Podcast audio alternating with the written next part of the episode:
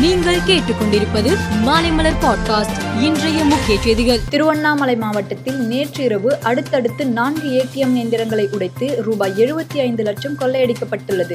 இதையடுத்து ஆந்திர எல்லையான காட்பாடி கிறிஸ்டியானாபேட்டை பேரணாம்பட்டு பத்திரப்பள்ளி பணமடங்கி சேர்க்காடு சோதனை சாவடி மற்றும் முக்கிய பகுதிகளில் போலீசார் தீவிர சோதனை நடத்தி வருகின்றனர். சென்னை அண்ணா பல்கலைக்கழக வளாகத்தில் உள்ள விவேகானந்தர் அரங்கில் இரண்டு புத்தகங்கள் வெளியீட்டு விழா நடந்தது. இந்த விழாவில் மோடி டுவெண்ட்டி நனவாகும் கனவுகள் அம்பேத்கர் மற்றும் மோடி சீர்திருத்த சிந்தனைகள் செம்மையான செயல்பாடுகள் ஆகிய இரண்டு புத்தகங்களை கவர்னர் ஆர் என் ரவி வெளியிட்டார்.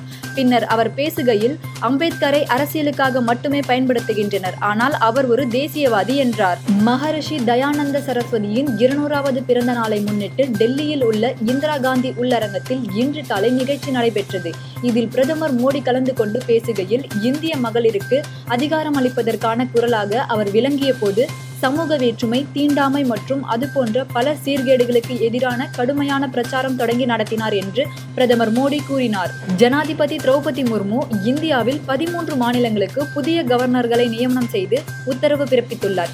இந்நிலையில் தமிழக பாஜக மூத்த தலைவர்களின் ஒருவரான சி பி ராதாகிருஷ்ணன் ஜார்க்கண்ட் மாநில கவர்னராக நியமனம் செய்யப்பட்டுள்ளார். துருக்கியில் நூற்றி இருபத்தி எட்டு மணி நேரத்திற்கு பிறகு இடிபாடுகளில் இருந்து இரண்டு மாத பச்சிளம் குழந்தை உயிருடன் மீட்கப்பட்டுள்ளது. துருக்கியில் ஹடாய் நகரில் கட்டிட இடிபாடுகளை அகற்றிய போது ஒரு குழந்தையின் அழுகுரல் கேட்டது. உடனே மீட்பு குழுவினர் குழந்தையை மீட்க இடிபாடுகளை வேகமாக அகற்றினர்.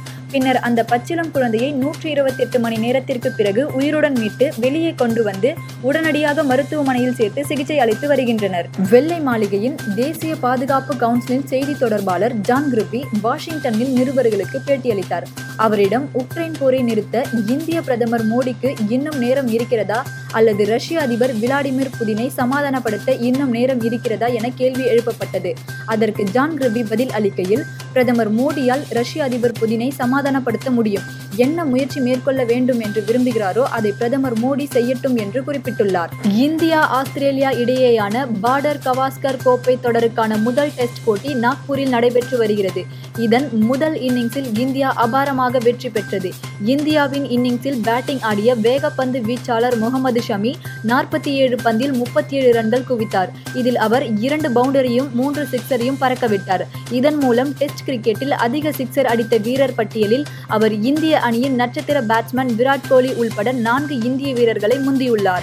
மேலும் செய்திகளுக்கு மாலைமலர் பாட்காஸ்டை பாருங்கள்.